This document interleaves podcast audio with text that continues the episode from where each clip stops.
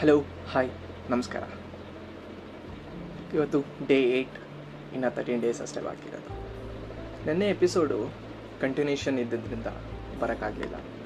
I hope ಎಲ್ಲರೂ ಆರಾಮಾಗಿದ್ದೀರಾ? And ಕೊರೋನಾದು ಸ್ಟೇಟಸ್ ನೋಡಿದ್ರೆ ಅದರ್ ದೆನ್ ಕರ್ನಾಟಕ, ಮಹಾರಾಷ್ಟ್ರ ಡೆಲ್ಲಿ ಕೇರಳ ರ್ಯಾಪಿಡಾಗಿ ಇನ್ಕ್ರೀಸ್ ಆಗ್ತಿದೆ.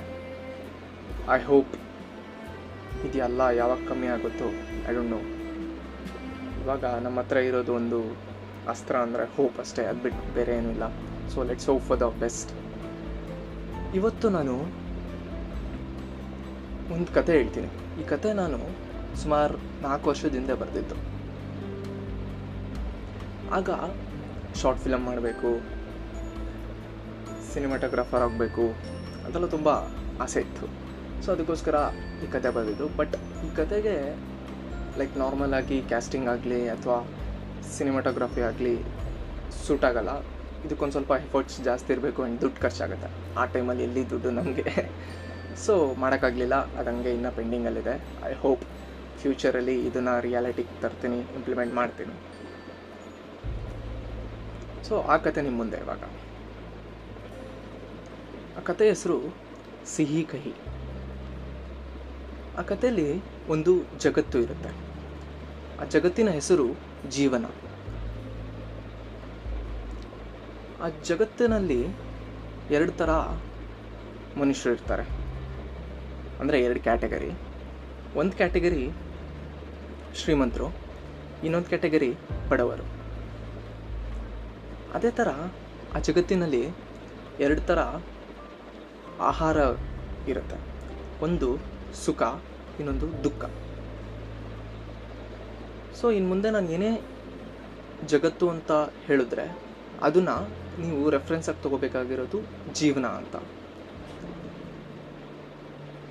ಸೊ ಜೀವನ ಎಂಬ ಜಗತ್ತಿನಲ್ಲಿ ಎರಡು ಥರ ಜನ ಇರ್ತಾರೆ.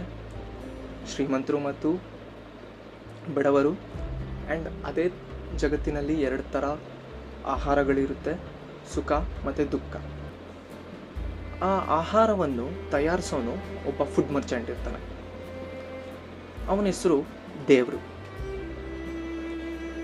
ಈ ದೇವ್ರು ಏನು ಮಾಡ್ತಿರ್ತಾನೆ? ಆ ಜಗತ್ತಿನಲ್ಲಿ ಪ್ರತಿದಿನ ಬರ್ತಾನೆ, ಆಹಾರ ಕೊಟ್ಬಿಟ್ಟು ಹೋಗ್ತಾನೆ. ಸೊ ಆ ಜಗತ್ತಿನಲ್ಲಿ ಬೇರೆ ಏನೂ ಇಲ್ಲ. ಜನರು ಹೇಳ್ತಾರೆ, ದೇವ್ರಿಗೋಸ್ಕರ ಕಾಯ್ತಾರೆ, ದೇವ್ರು ಬಂದು ಊಟ ಕೊಡ್ತಾನೆ, ತಿಂತಾರೆ, ಮಲಗ್ತಾರೆ. ಇಷ್ಟೇ ಆ ಜಗತ್ತು. ಸೊ ಮೊದಲೇ ದಿನ. ಆ ಜೀವನ ಎಂಬ ಜಗತ್ತಿನಲ್ಲಿ ಬೆಳಗ್ಗೆ ಹೇಳ್ತಾರೆ, ಶ್ರೀಮಂತವರು ಮತ್ತು ಬಡವರು ಇಬ್ಬರೂ ಎದ್ದು ದೇವ್ರಿಗೋಸ್ಕರ ಕಾಯ್ತಿರ್ತಾರೆ. ಯಾಕಂದರೆ ದೇವರು ಅವ್ರ ಊಟ ತೊಗೊಂಡು ಕೊಡ್ತಾನೆ. ಸೊ ದೇವರು ಬರ್ತಾನೆ. ಅವನ ಹತ್ರ ಒಂದು ಗಾಡಿ ಇರುತ್ತೆ. ಆ ಗಾಡೀಲಿ ಒಂದು ಬುಟ್ಟಿ ಇರುತ್ತೆ. ಆ ಬುಟ್ಟಿಲಿ ಊಟದ ಪ್ಯಾಕೆಟ್ಗಳಿರುತ್ತೆ. ಸೊ ನಾನು ಆವಾಗಲೇ ಹೇಳ್ದಂಗೆ ಊಟದ ಪ್ಯಾಕೆಟು ಎರಡು ಥರ ಇರುತ್ತೆ. ಯಾಕಂದರೆ ಊಟ ಎರಡು ಥರ ಇರೋದು ಆ ಜಗತ್ತಿನಲ್ಲಿ. ಒಂದು ಸುಖ, ಒಂದು ದುಃಖ. ಆ್ಯಂಡ್ ದೇವ್ರು ಬರ್ತಾನೆ. ದೇವರು ಬಂದ್ಬಿಟ್ಟು ಎಲ್ಲರೂ ಸಾಲಾಗಿ ಬರ್ತಾ ಇರ್ತಾರೆ. ಜನಗಳು ಸಾಲಾಗಿ ಬರಬೇಕಾದ್ರೆ ದೇವರು ಕೇಳ್ತಾನೆ, ನೀನು ಶ್ರೀಮಂತನ, ಬಡವನ ಅಂತ. ಅಲ್ಲಿರೋ ಮನುಷ್ಯರು, ನಾನು ಶ್ರೀಮಂತ ಅಂದರೆ ಅವನಿಗೆ ಸುಖ ಎಂಬ ಊಟದ ಪ್ಯಾಕೆಟನ್ನು ತೆಗೆದುಕೊಡ್ತಾನೆ. ಅವನು ಬಡವ ಅಂದರೆ ದುಃಖದ ಊಟದ ಪ್ಯಾಕೆಟ್ ತೆಗೆದುಕೊಡ್ತಾನೆ. ಆ ಪ್ಯಾಕೆಟ್ಗಳ ನೋಡೋಕ್ಕೆ ಒಂದೇ ಥರ ಇರುತ್ತೆ. ಬಟ್ ದೇವ್ರ ಮೇಲೆ ಅವ್ರಿಗೆ ನಂಬಿಕೆ. ಶ್ರೀಮಂತರಿಗೆ ಸುಖನೇ ಕೊಡ್ತಿದ್ದಾನೆ, ಬಡವ್ರಿಗೆ ದುಃಖನೇ ಕೊಡ್ತಿದ್ದಾನೆ ಅಂತ. ಹಿಂಗೆ ದಿನಗಳು ಕಳೆಯುತ್ತೆ. ದಿನ ಬೆಳಗ್ಗೆ ಬರ್ತಾನೆ ದೇವರು, ಶ್ರೀಮಂತರಿಗೆ ಸುಖ ಕೊಡ್ತಾನೆ, ಬಡವರಿಗೆ ದುಃಖ ಕೊಡ್ತಾನೆ, ಹಂಗೆ ಹೋಗ್ತಿರುತ್ತೆ. ಒಂದಿನ ಬೆಳಗ್ಗೆ ಹಿಂಗೆ ದೇವ್ರಿಗೋಸ್ಕರ ಕಾಯ್ತಿರ್ತಾರೆ. ದೇವರು ಬರೋದೇ ಇಲ್ಲ. ಇವ್ರಿಗೆಲ್ಲ ಹೊಟ್ಟೆ ಸಿಗ್ತಿರುತ್ತೆ ಯಾಕೋ ದೇವ್ರು ಬರಲೇ ಇಲ್ಲ ಅಂತ ಕಾಯ್ತಾ ಇರ್ತಾರೆ. ಆ ದಿನಗಳೆಲ್ಲ ಕಳೆಯುತ್ತೆ, ಬರೋದೇ ಇಲ್ಲ ದೇವರು. ಮುಂದಿನ ದಿನ ಬೆಳಗ್ಗೆ ಹೇಳ್ತಾರೆ, ದೇವರಿಗೋಸ್ಕರ ಕಾಯ್ತಾರೆ. ತುಂಬ ಹೊಟ್ಟೆ ಹಸಿತಿರುತ್ತೆ. ಬರೋದೇ ಇಲ್ಲ ದೇವರು. ಹಿಂಗೆ ಮೂರನೇ ದಿನ ಕಾಯಬೇಕಾದ್ರೆ ಅವ್ರಿಗೆ ದೂರದಲ್ಲಿ ದೇವ್ರಿನ ಅದೇ ಊಟದ ಪ್ಯಾಕೆಟ್ನೆಲ್ಲ ಒಂದು ಬುಟ್ಟಿಲಿ ಇಟ್ಕೊಂಡು ಒಂದು ಗಾಡಿಯಲ್ಲಿ ಬರ್ತಿದ್ನಲ್ಲ ದೇವರು, ಆ ಗಾಡಿ ಮಾತ್ರ ಬರುತ್ತೆ. ದೇವರು ಕಾಣಿಸೋದೇ ಇಲ್ಲ. ಇವ್ರಿಗೊಂದು ಸ್ವಲ್ಪ ಮಟ್ಟಿಗೆ ಖುಷಿ ಆಗುತ್ತೆ. ಊಟ ಬಂತು ಅಂತ. ಎಲ್ಲರೂ ಹತ್ರ ಹೋಗ್ತಾರೆ. ಗಾಡಿ ಹತ್ರ, ಅಲ್ಲಿ ದೇವರು ಇರಲ್ಲ. ಬುಟ್ಟಿಲಿ ಊಟದ ಪ್ಯಾಕೆಟ್ ಇರುತ್ತೆ. ಶ್ರೀಮಂತರು, ಬಡವರು ಇಬ್ಬರೂ ಬುಟ್ಟಿನ ನೋಡ್ತಿರ್ತಾರೆ. ಬಟ್ ಊಟ ತೊಗೊಳಕ್ಕಾಗಲ್ಲ ಅವ್ರಿಗೆ. ಯಾಕಂದರೆ ಅದರಲ್ಲಿ ಯಾವ್ದು ಸುಖ ಯಾವ ದುಃಖ ಅಂತ ಅವ್ರಿಗೆ ಗೊತ್ತಿರಲ್ಲ. ಸೊ ಅವ್ರಿಗೊಂದು ಹೋಪು ದೇವ್ರಿನ ಗಾಡಿ ಬಂದಿದೆ. ದೇವರು ಬಂದೇ ಬರ್ತಾನೆ ಅಂತ ಕಾಯ್ತಾರೆ.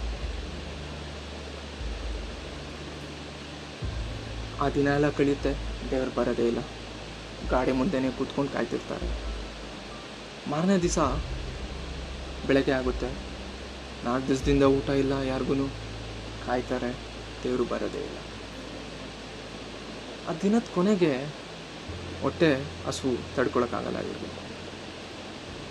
ಸೊ ಹೋಗಿ ಬಡವರು, ಶ್ರೀಮಂತರು ಇಬ್ಬರೂ ಹೋಗಿ ಬುಟ್ಟಿಲಿ ಕೈ ಹಾಕಿ ಊಟದ ಪ್ಯಾಕೆಟ್ ತೊಗೊಂಡು ತಿನ್ನೋಕ್ಕೆ ಶುರು ಮಾಡ್ತಾರೆ.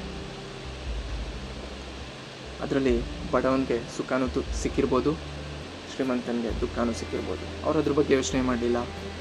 ಅವ್ರ ಹೊಟ್ಟೆ ತುಂಬಿಸ್ಕೊಂಡ್ರು ಆರಾಮಾಗಿ ಹೋದ್ರು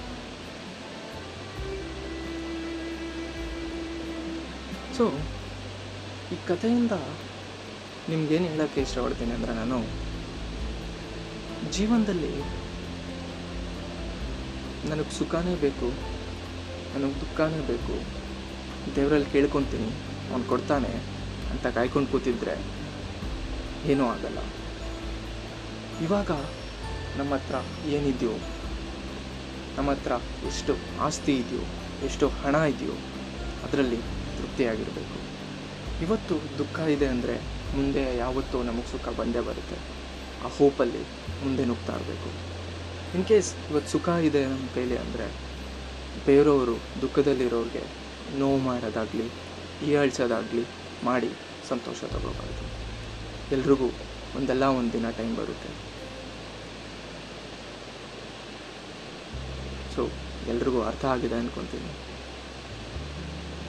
ಮನೆಯಿಂದನೇ ಜೀವನ ನೋಡೋಣ. ಎಲ್ಲರೂ ಮನೇಲಿರಿ. ಬೇಗ ಇದೆಲ್ಲ ಸರಿ ಹೋಗುತ್ತೆ. Thank you